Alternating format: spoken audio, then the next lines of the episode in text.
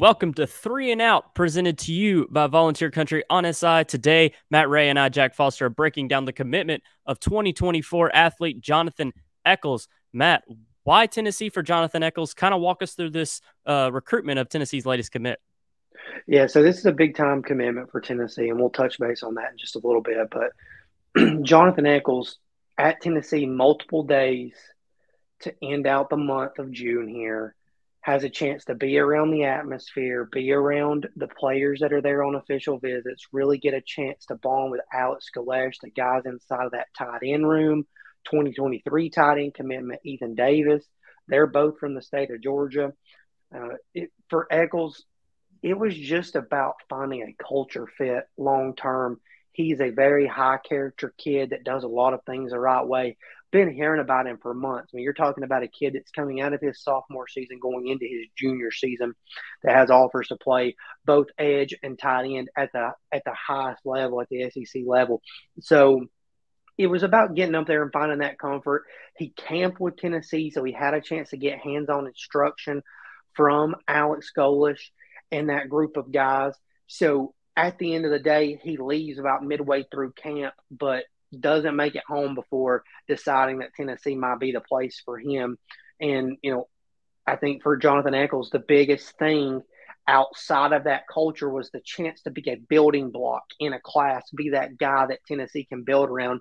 And that's what they have in Jonathan Eccles. So overall, just a, a very, you know, big commitment and a lot of credit to Alex Golesh and the tight end room for what they're trying to do at Tennessee to get a guy like Jonathan Eccles into the class this early in you know his process.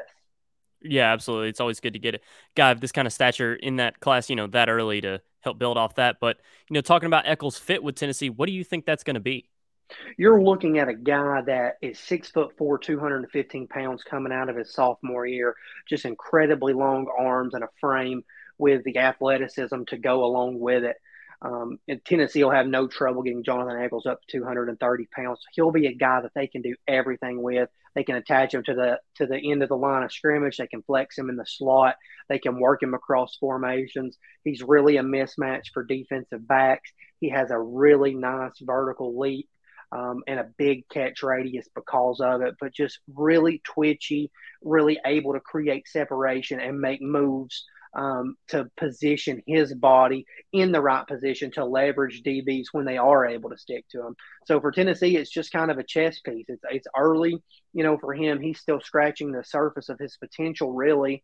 Uh, I mean, he's been recruited as an edge rusher, has five star traits in that caliber, five star traits as a tight end. So he's a guy that just an immense amount of upside. But for Tennessee, he committed to the Vols as a tight end, a very high ceiling prospect there. Will probably probably be the highest rated or one of the highest rated guys at the end of the cycle, regardless of which position he chooses to play. But at Tennessee, he's going to be a tight end that they can do a lot of things with. Yes, but a do it all type guy is Eccles. And, you know, you mentioned it's great to get, you know, the train going early in the 24 class. How truly, how big of a commitment is it for Tennessee to land Eccles? I mean, this is this is one of the biggest commitments um, that Tennessee could ask for to start a cycle. I mean, you there there's there's like a handful of guys that you could have started the cycle with that are any bigger, and even if that, you know, Eccles is is right there with them. So a guy that is has so many connections. He's from the state of Georgia, and it's so important to be able to go into that state and win recruiting battles. But he transfers to IMG for his junior season. So he's been down there since the winter. So you go into the nation's premier program and land their top underclass guy uh, to start your 2024 recruiting cycle, a guy that you can build around.